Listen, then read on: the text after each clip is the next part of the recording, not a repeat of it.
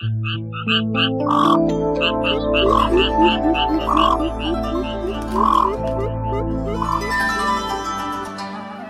cũ cảnh xưa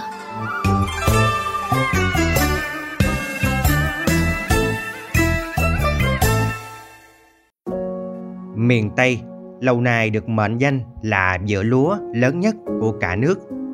Do vậy mà ở quê tôi, dù là con trai hay con gái đều giỏi cài, cấy lẫn dầm lúa.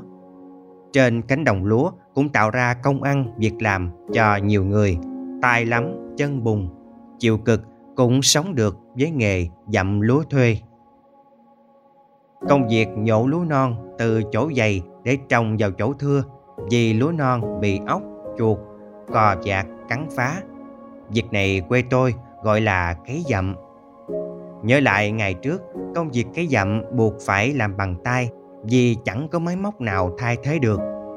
Nhưng ngày nay, khoa học kỹ thuật phát triển, nông dân không còn phải vất vả như ngày xưa nữa. Cây dặm bây giờ cơ bản là dùng cây cuốc ba chĩa vừa nhanh mà lại đỡ vất vả, vừa đỡ đau lưng nhưng việc cấy dặm nhanh hơn trước gấp mấy lần. Tại Hậu Giang, những ngày này trên các cánh đồng dọc theo quốc lộ 61C nối tỉnh Hậu Giang với thành phố Cần Thơ. Đầu đầu cũng thấy những đội cấy dặm lúa thuê hăng sai làm việc. Do ảnh hưởng thời tiết nên lúc gieo xạ, lúa giống dồn về một chỗ, nên khi lên mạ, ruộng lúa không đều. Vì vậy, chủ ruộng phải thuê nhân công để cấy dặm mạ. Đây là công việc thời vụ chỉ kéo dài trong nửa tháng. Mỗi ngày, một người cấy dặm thuê được trả tiền công từ 200.000 đến 250.000 đồng một ngày 8 tiếng, nhưng cũng có người tính theo giờ. Mỗi giờ, người cấy dặm thuê được trả 30.000 đồng. Nhà có 17 công ruộng tầm lớn, ông Trần Văn Sái ở huyện Dị Thủy, tỉnh Hậu Giang, xạ giống RVT. Lúa đã 20 ngày tuổi. Tuy nhiên, lúa lên không đồng đều do nhiều nguyên nhân.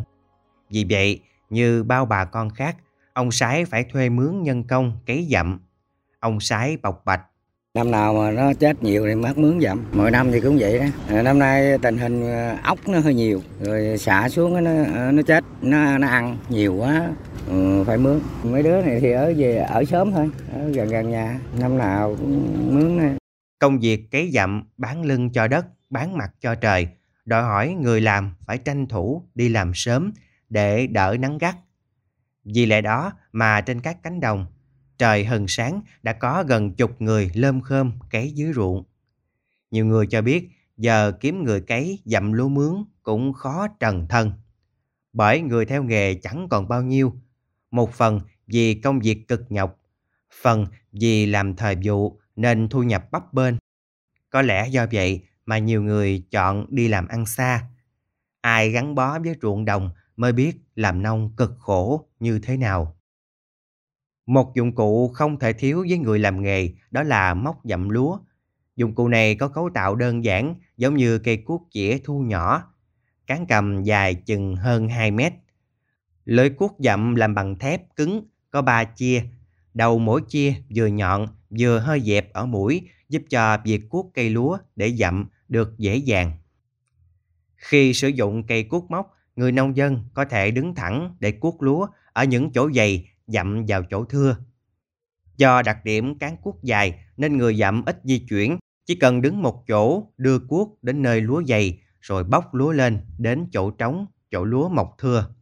Theo nhiều nông dân, hiệu quả mà công cụ dặm lúa mang lại gấp từ 3 đến 5 lần so với cách cấy dặm truyền thống. Đặc biệt, đối với ruộng xạ theo hàng, việc cấy dặm bằng công cụ này càng nhanh hơn, do bà con chỉ việc đi theo hàng và cuốc bớt cây lúa ở những chỗ dày lắp vào những chỗ trống. Ngoài việc tăng hiệu quả giúp công việc nhanh hơn, cuốc dầm lúa còn giúp cây không bị mất sức. Rễ lúa hầu như còn nguyên nên cây mạ phục hồi nhanh chóng theo kịp sự phát triển của lúa trong ruộng. Bà Mai Thị Hạnh, ngụ xã Vị Thủy, tỉnh Hậu Giang chia sẻ. Xạ khoảng chừng nửa tháng 20 ngày là mình dặm, chỗ nào chết thì mình, mình dặm, chỗ nào vậy đó mất ra, bỏ thêm mấy cái chỗ trống. Ừ, dặm lúa mướn chuyên nghiệp mà. Khi người ta kêu người nào thì người đó đi dặm, chứ bây giờ không có làm chung một tổ. thường thường ở đây ờ, chủ đất người ta kêu người ta mướn à, mấy người thì mình đi mấy người gì đó tiếng ba chục ngàn cũng cả chục năm gì à cái này cũng như làm theo thời vụ cũng như ờ, tới người ta xả lúa lúa chết thì người ta kêu mình đi dặm còn bình thường thì không có bình thường thì ở nhà ai muốn gì mặn nấy gì đó tới à, vụ lúa thì mình đi dặm lúa vụ lúa này dặm tháng chừng 10 bữa nửa tháng à là hết mùa rồi. Để xua tan mệt mỏi, họ nói cười rỗn rãng, chọc ghẹo nhau, gian cả cánh đồng. Cơ thể, cuộc sống của họ là chuỗi ngày di chuyển hết ruộng này đến ruộng kia. Mệt quá thì nghỉ vài hôm, rồi lại đi tiếp. Thành viên các đội cấy lúa đều là bà con hàng xóm, nên cũng chẳng ai nạnh hẹ nhau mà tương trợ, hỗ trợ nhau để sớm hoàn thành công việc. Bà Nguyễn Thị Bé Tám ở huyện Dị Thủy, tỉnh Hậu Giang, bộc bạch. Mấy cái dũng á, dũng cái quặng, cho giày mình móc qua mấy thưa, còn không có thì chiếc mạ. Cỡ 5 giờ, thức dậy cái uh, chuẩn bị đi dặm 6 giờ là tới ruộng. Tới mùa là mình đi dặm vậy đó. Theo những người làm nghề, người ta bỏ quê đi làm công nhân, chủ yếu muốn kiếm nhiều tiền, chứ không phải vì thất nghiệp. Nhưng với họ, vậy là đủ. Ông Lê Văn Bền ở huyện Dị Thủy, tỉnh Hậu Giang chia sẻ. Địa ốc nó ăn mình cũng có ờ, xử lý rồi mà nó không hết á, kiểu nó còn sót lại vài con cái bắt đầu nó lên, khai nước vô nó trồi lên nó ăn, nó hẹn kêu ngày mấy, ngày bữa nào vậy đó, bắt đầu đi, cực mà cũng vui. Đến trưa, màu xanh của mạ dần hiện lên khắp cánh đồng. Cũng là lúc công việc của đội cấy dặm lúa sắp hoàn thành. Với họ, dù là nghề phụ, nhưng ai cũng hết lòng, đến khi không còn sức nữa mới thôi. Với những người đi cấy lấy công cũng trông mong cho mưa thuận gió quà để cuộc sống của người dân quê đỡ phần vất vả hơn. Với tôi, hình ảnh những người nông dân đang miệt mài cấy dặm với tiếng chuyện trò, tiếng cười nói trăm trang làm ký ức xưa chậm chậm quay về. Và để rồi ai đi xa, lòng cũng bâng khuâng rộn ràng, nhớ về những mùa cấy bên ruộng vườn thấm đẫm tình quê hương.